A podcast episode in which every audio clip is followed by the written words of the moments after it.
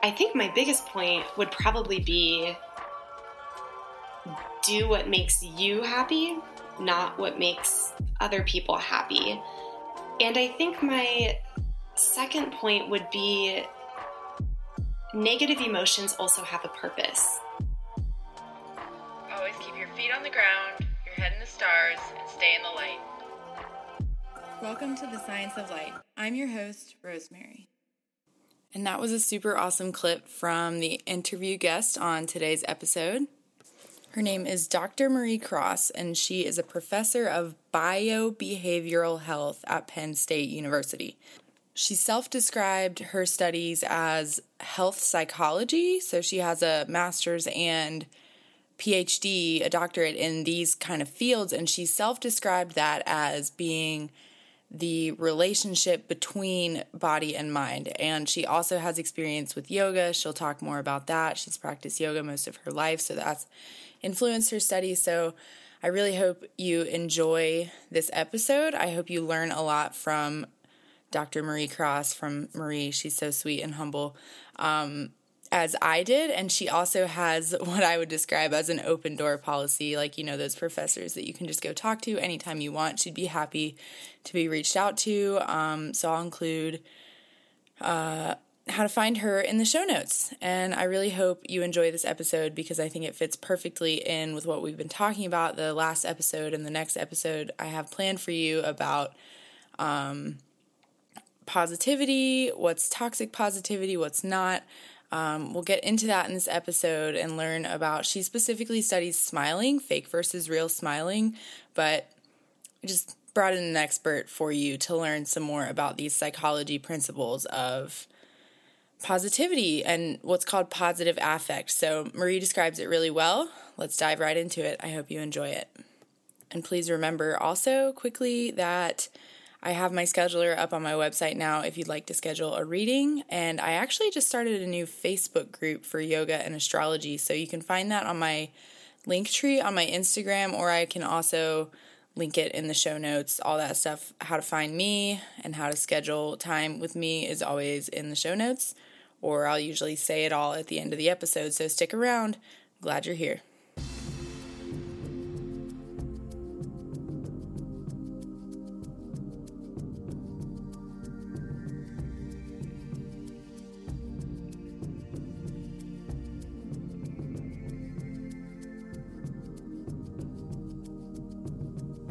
Okay, welcome to another episode of The Science of Light.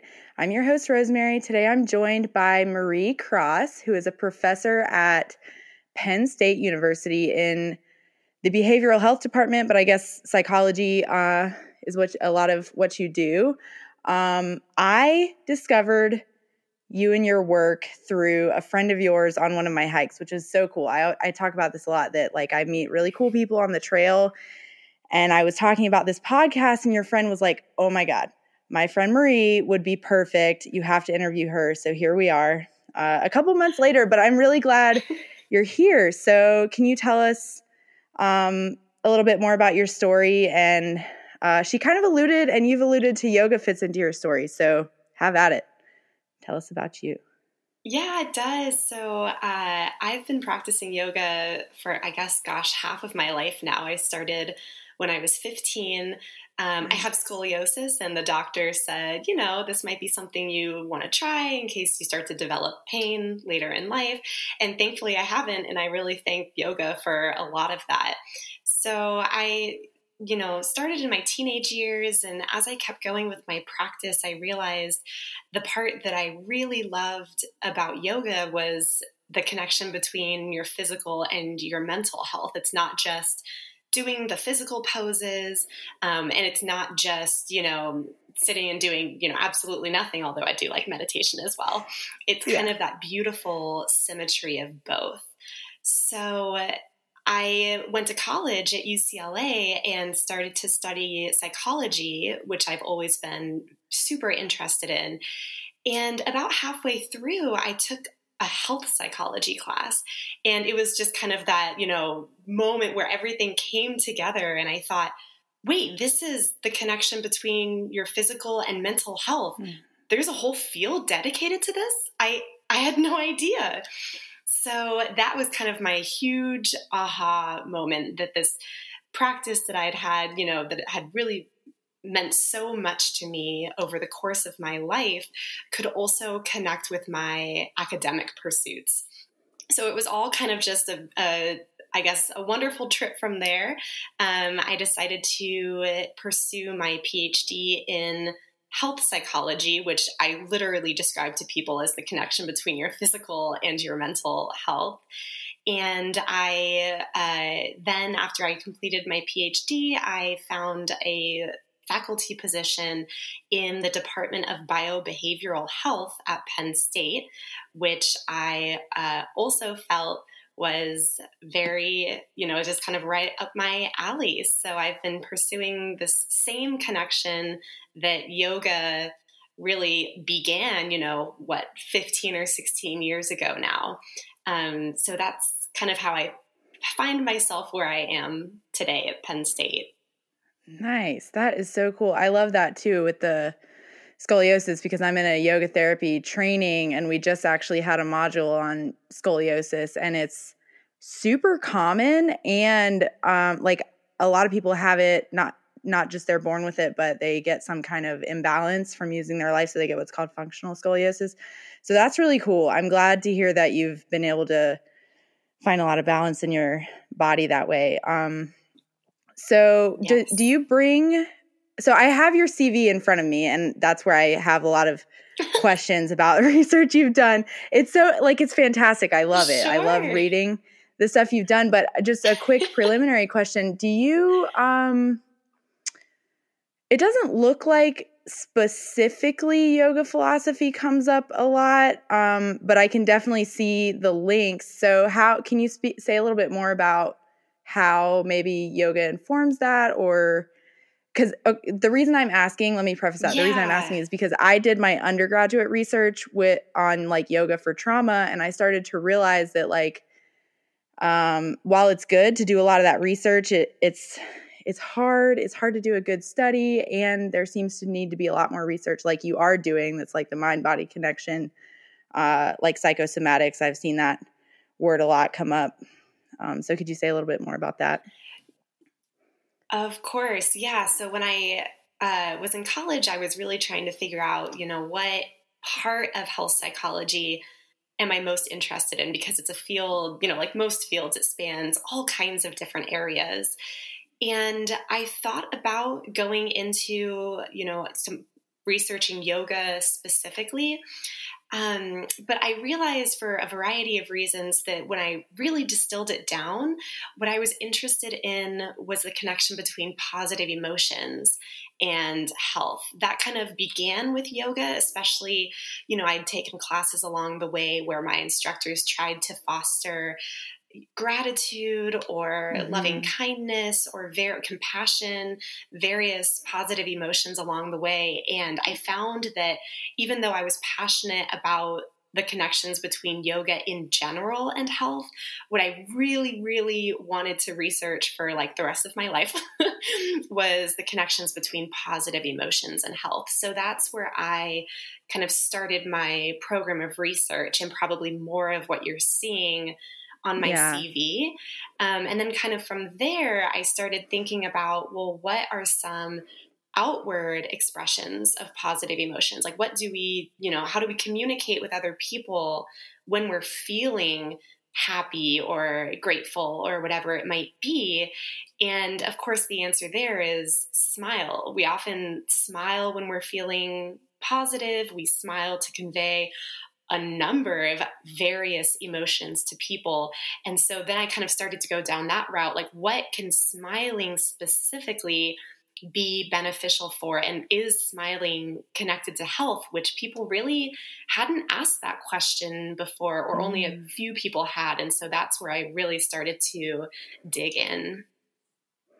Awesome. Well, what a great segue because that's actually several of my questions about your research stem from that because um, Great. Like, so I've done a few episodes recently, and I my little tagline for this show is like "Stay in the light," you know. Be, but I am very sensitive to the criticisms and aware of the criticisms of um, toxic positivity. So it seems like your research around positive a- affect is going to answer a lot of questions that I have and that my listeners might have about those things. So, firstly, can you kind of just explain um, positive affect and maybe like what it is to somebody who's maybe never heard the term before, some nuances about it, stuff like that? Yeah, of course. So, when I think about positive affect, I think about it in two separate ways. So, we have what's known as trait positive affect. So this is, I think we all kind of know someone who's high in trait positive affect. Like they just seem to be happy, genuinely happy, not. So I think you and I are probably going to get to that whole toxic positivity kind of yeah. showing that you're happy, but really you're not feeling positive. So I'm going to put that to the side just for a second. Okay. Um, but we all know someone who's just just generally happy right? They like it doesn't a lot doesn't really seem to faze them. They just kind of move through life and they just tend to have higher trait levels of positive affect. And we also might know people who just in general don't tend to be super happy even when maybe circumstances in their life might suggest that they maybe quote unquote should be happy, although again, that's a separate issue. And they might be a little bit lower. So the trait part of positive affect is kind of how you generally feel. The second part of positive affect would be state positive affect. Mm. So these are specific emotions that you feel over the course of the day. So, you know, I, uh, right now, in this very moment, at, during this podcast, I'm really excited, right? So that's kind of my main positive emotion, but I'm not going to be excited for like 24 hours. I don't think my body right. can support that kind of excitement, right? Um, or, you know, you might be going about your day and you think about, you know, wow, I'm really grateful for that person, or I'm really grateful for my child or my parent. And you might feel grateful for a minute or 30 seconds and then kind of go back to your, what I would say, more, you know, normal state, your trait affect levels. So we study them differently. They are very different concepts, how we generally mm. feel versus how likely we are to feel something kind of more on a moment by moment basis. Cool. So is there um a relationship between the two where if you go through like a is, is your I guess what I'm asking is is your state positive affect like does it change? Can you cultivate more or less by affecting your trait positive affect? Or is there value in doing so? Yes i love i love that question. That is a question that so many emotion researchers are trying to look into. And one of the reasons that i got super interested in positive affect is in psychology research and emotion research, we've been studying concepts like anger and depression and kind of these negative affective states since basically it began around World War II. Right? We realized those were super important, especially to our troops. And so that's kind of what began that area of research. But the study of positive affect is fairly new. We've only been investigating this seriously for maybe 30 years now. So we're playing a lot of catch up. So we don't know as much as I would like us to know. um, so, you know, kind of keeping that in mind, yes, current research does show that there are some ways that we can increase our state affect. So there are ways that we can cultivate the emotions of you know compassion gratitude uh, excitement. You know calm is a, an emotion that people are really starting to be excited about because it seems that the emotion of calm and i'm sure that you and many of your listeners have experienced this emotion especially during maybe meditation or meditative practices. That is like this kind of new exciting line of research is showing that that might be especially good for our health.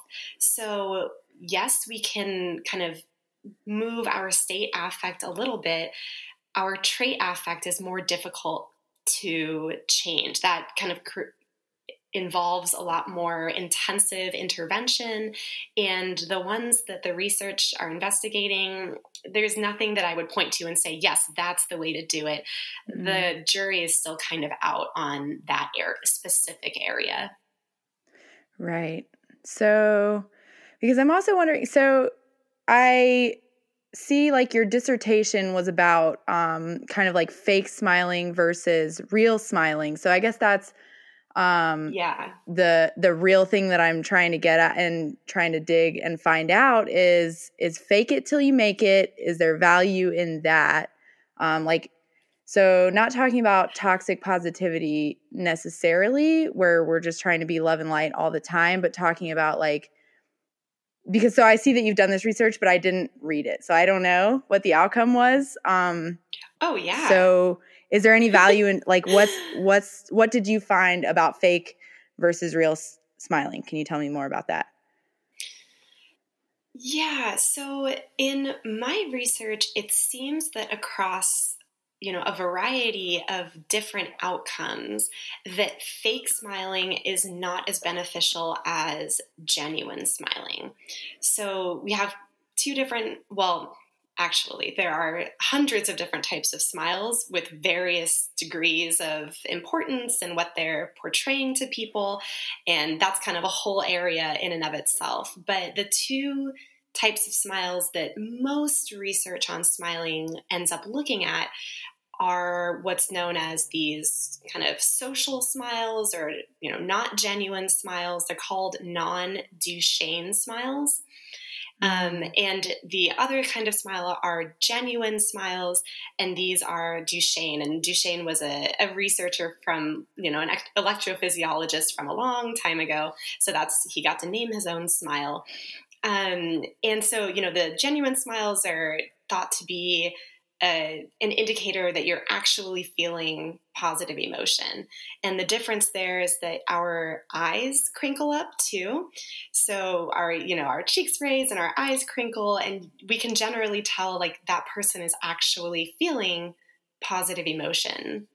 But on the flip side, those non Duchenne smiles, uh, many of us have experienced them at Starbucks, for example. I used right. to work at Starbucks and I definitely did some non Duchenne smiles. So that's when your cheeks are raised, but it doesn't seem like the smile reaches the eyes. And it turns out that people are pretty good at distinguishing between those two types of smiles. We often know when someone is not truly being genuine. So in general, it's, you know, we, the Duchenne smiles, those genuine smiles, are better for multiple health outcomes than non Duchenne smiles, but there's a lot more research that needs to be done to really figure out what's going on there. Totally. Well, so could somebody with that knowledge then start faking their smiles and make their eye, eyes crinkle? Does that still, I don't know, maybe that's a silly question. Yes. but no, you're asking like a million dollar question. This is one of the yeah. huge debates in the field. Can we fake, like, can we fake a genuine smile? Right. So if I know I study smiles, if I know that I all I need to do is activate all these muscles, but I'm not really feeling positive, but can I still fake it? And the most current research on the topic confusingly says yes, people can actually fake genuine smiles, but we really don't know whether that's good or bad yet. So we, we can fake them, but is that going to be the same as feeling that positive emotion? I would argue no, that there's going to be differences between a fake genuine smile and a real genuine smile but mm. we just have not been able to kind of tease those apart yet and that's that's a question like seriously that i ask myself that that's something that i like lose sleep over. wow. Okay. like what what does that even mean? What kind of smile is it then? You know, all of those questions. So super awesome question. And I'm sorry I don't have a yeah. better answer yet. No, it's Hopefully cool. I will soon. My, my inclination tells me that like it, on a very subtle level, there's got to be some difference. You know what I mean? I don't know. But um yes, right, exactly. I mean, if the whole difference is that a genuine smile, you're actually feeling positive, then if you're not feeling positive, there's got to be some sort of distinction there, but I have yet I have yet to figure it out. yeah. So can you say a little bit more about the kind of health outcomes and other measures you use to like in your research to kind of prove this stuff? Yeah, so there are a number of different studies that have looked at different outcomes. So, in my dissertation um, and in some of the studies I'm doing now, we have people, we, we manipulate people's smiles. So, we're because we're kind of asking, you know, if we just, if people solely activate these muscles but aren't feeling that positive emotion, what what is going to happen? Like, what is that right. good for? Can it be good? So, we actually have people hold some studies have pens, so I'll demonstrate it with a pen, but often we have um, chopsticks that people hold. And so we just tell them to put it in their mouth and to kind of activate these specific muscles. So we'll be like, hold this. And then that activates their cheeks. And then we also ask them ah. to kind of crinkle their eyes to create this Duchenne smile. Because one question that I want to ask in my research is whether there's a direct physiological connection between activating these muscles and physiological outcomes. So mm. there's some evidence that if we kind of activate these genuine smile muscles, that it might be good for recovering from stress for our cardiovascular system. This is something that I was investigating in my dissertation, and like all dissertations, it was messy, and, and, you know, there's not a firm conclusion. Um, right. But we did have some suggestion that this could be the case. So, and of course, that brings up all of the questions that you and I were just talking about. So, what does that mean if, if I can just make you do a genuine smile? Can that still be good for your cardiovascular physiology? And that is something that we're still looking into. Interesting. Yeah, it's just bringing to mind because so my mother in law has told me that I have an emoji face because I smile with my eyes, like in general, my eyes go up and when I smile. And so I, I, was thinking about that like with a mask on you know normally when you're in public like at starbucks you might give somebody the little you know half smile thing without your eyes.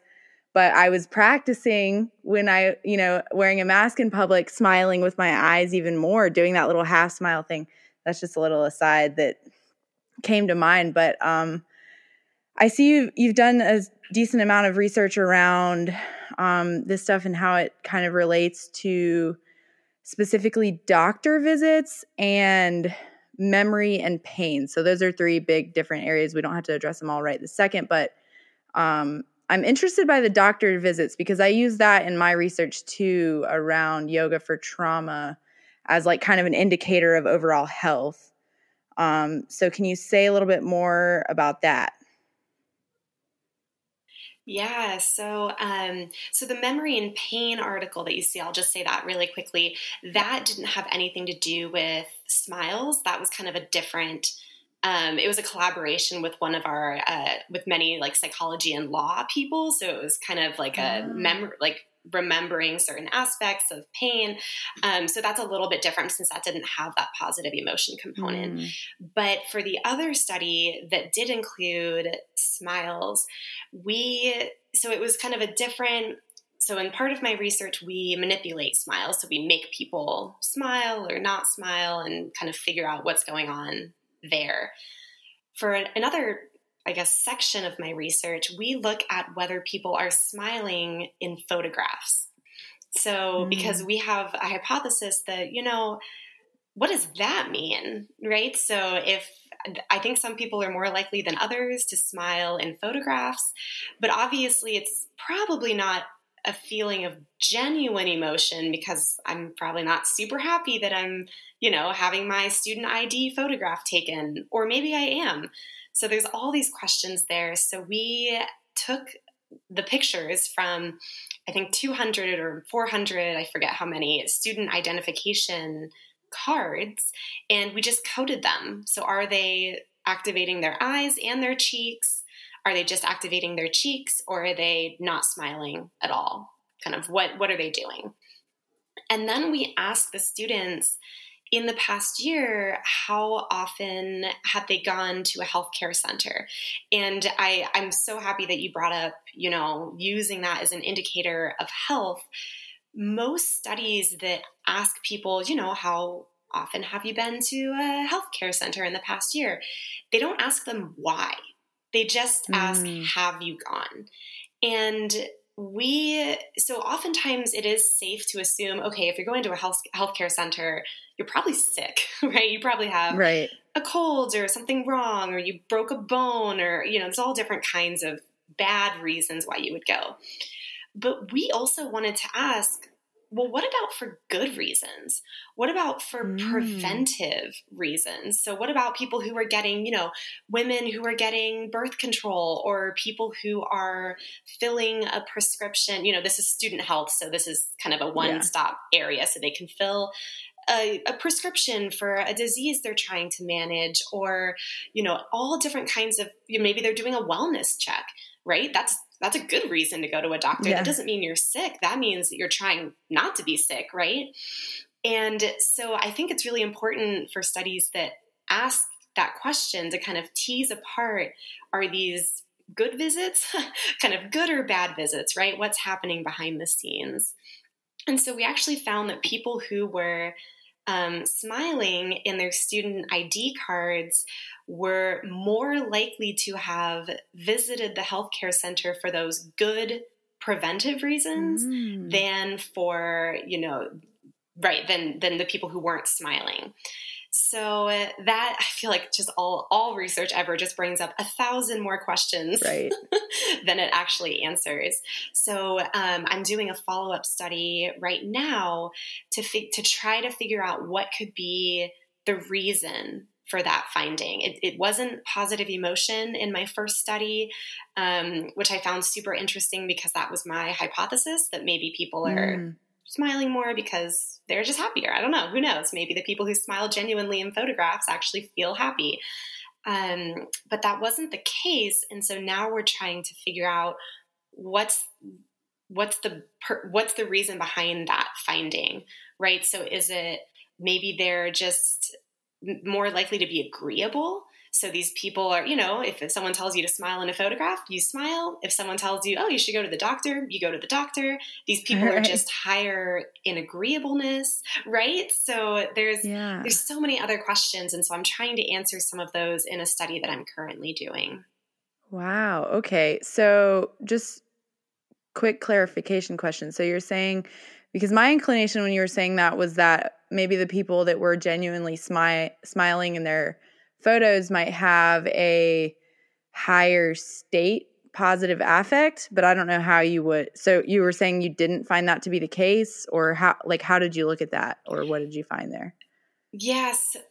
So we looked i b- believe we only looked at trait positive affect because if to, to fully investigate state positive affect, we would have had to ask them when they had their picture taken, how are you feeling right now? Mm, and right. we didn't have we we didn't have that ability, right? We were kind of doing it after the fact. So we only looked at trait affect and I can imagine that maybe I mean, I would love to do that study to kind of hang out where the student ID photographs are taken. And I'm like, how are you feeling right now? Just tell me. Thank you. right. Because um, I think I personally think that that would be that makes a lot more sense to me. Um, that that state affect affects how they're smiling, not necessarily trait affect. So that would be an awesome future study. Um, but I, in order to look at trait positive affect, I did some i don't know i don't want to get into like super complicated statistics but i tested whether it was a mediator so whether smiling right. was connected to trait positive affect and then whether trait positive affect was then connected to um, those preventive healthcare visits and those analyses did not pan out which means mm. that it mm. wasn't kind of a contributing factor that's so interesting and i'm glad we're like teasing all this out because I think it's really important. Um, one thing that I like to focus on is how research actually works and how we like come to the conclusions that we do. So thanks so much for answering yes. these like really in-depth questions because I think it's important for like a lot of people to start to have an understanding of is it's super complicated the stuff that you do yeah so um yes i um, completely agree and i think it's especially important right now when there's all of this misinformation kind of floating mm. around about various scientific pursuits and having being able to kind of look at these studies and think okay what what did they actually do how did they do that i, I think that's mm-hmm. super important i tell that to my students in research methods yeah. all the time so i'm glad that you talk about that too yeah um so can you talk a little bit more about um the psychosomatics piece that you find so i guess you were just saying that you found that um, that the trait positive affect was not, or at least you couldn't prove that it was related to health outcomes. Um, can you talk right. about maybe some findings you have found about how those things are related, or if they are? Yeah. Yes. Yes. So I I'm trying to think. I personally have not done any specific studies on trait affect, trait positive affect, and health. Um, but my PhD advisor and my, my good friend, uh, Dr. Sarah Pressman, she that's her whole research area distinguishing between different kinds of positive emotion, whether they're good for health. She wrote a review paper. Um, so, just to kind of clarify for your listeners, in case people aren't familiar, a review paper looks at all of the research in a certain area and tries to figure out okay what's actually what are the findings what in general what is the research saying and she did it on positive affect and health. And it turns out positive affect is good for all kinds of things. There's evidence that trait positive affect um, is beneficial for longevity. So happier people live longer, which is still kind of a wild. Yeah. I, I, just I sometimes still can't believe it. That finding is so strong. Um, it's good for various illness trajectories. So people who have been diagnosed with a chronic illness, but those who have higher trait positive affect, um, for some illnesses, it can be helpful and kind of keep people from developing, um, you know, negative consequences from their disease too quickly. It's been shown to be good for our physiology. Um, it can help our immune systems function better, our cardiovascular systems function better. I mean, it's getting to the point where if you name a health outcome, positive affect is probably good for it. It's overwhelming wow. to me. And I think that it's not talked about enough. Yeah. I mean, I'm not going to say, and of course, you know, I'm going to say a caveat here, you know, pretending to be happy or you know forcing yourself to kind of do these happiness things like those those aren't beneficial right? You, you don't want to be pretend feeling something or you know feel like you have to just put on a stiff upper lip or if you're positive you can think your way out of cancer. That's right. positive psychology yeah. has gotten a really bad rap for those kinds of misinformation areas. Um, so i definitely am not saying that. You know if you're suffering from a chronic illness being positive is not going to cure you, right? That's not right. what we're going with here, but it could help the trajectory of the disease. Mm.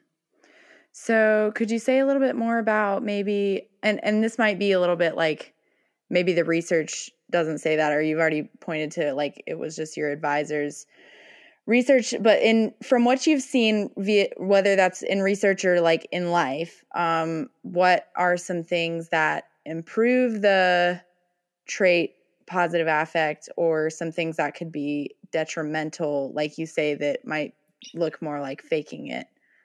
Um yeah so the the two areas that i'm currently convinced by that i do think can help your trait positive affect are meditation and gratitude. So to mm. me the meditation research is some of the strongest on positive affect because you cultivate you know all different kinds of emotions most important to me at least are calm and compassion and these really do seem like they can have lasting effects on our trait positive affect um, you know, it's, it takes a lot of work. So it's not like, oh, if you meditate five minutes every day for a week, you're happy now, right? right. I wish that was how it worked.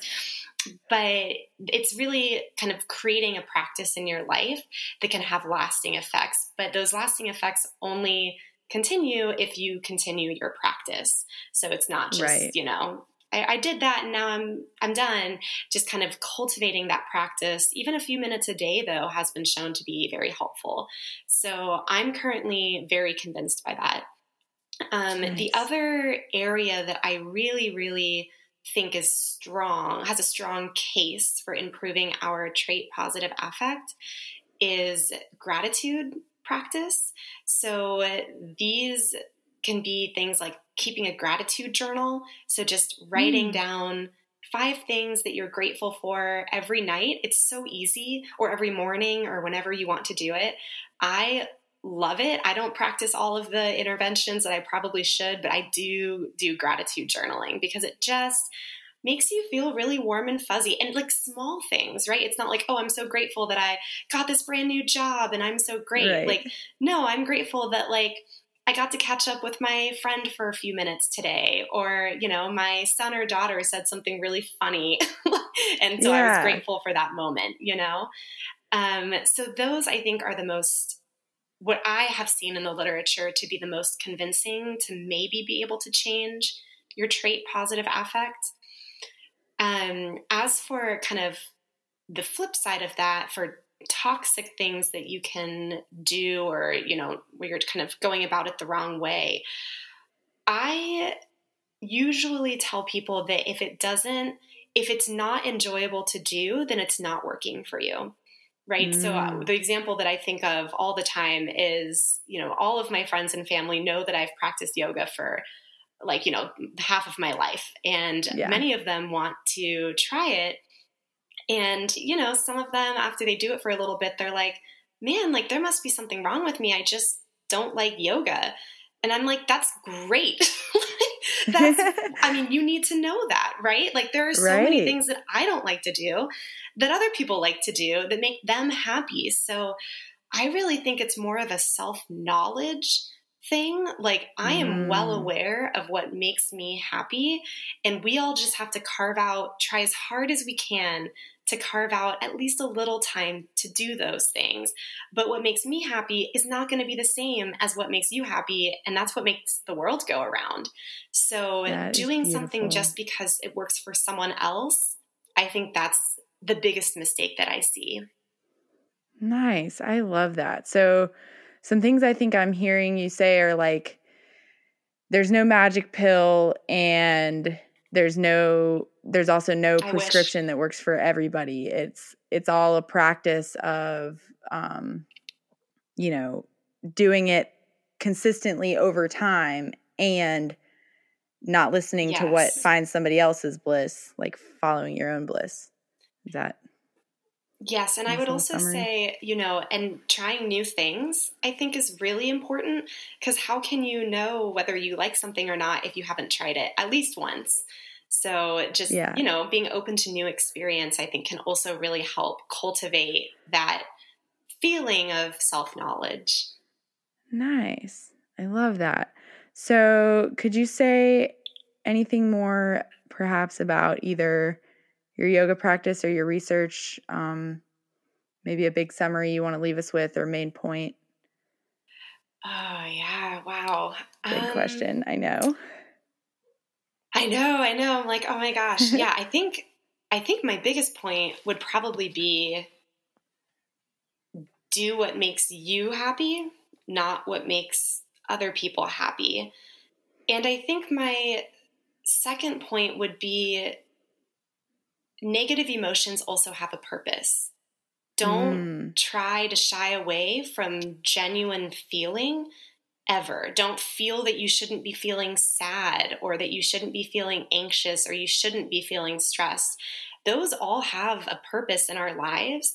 I think being able to recognize our emotional state and acknowledge it is incredibly valuable and just trying to not feel negative emotions, that's extremely unhealthy as well. So finding that really beautiful balance between, you know, yeah, in general, we all want to feel happy as much as possible.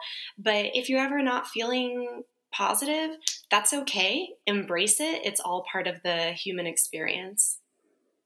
Awesome. I love that. And it sounds like a really practical application of the fake versus real smile research. Um, yeah. Yes. Beautiful. Yeah, I like to think so.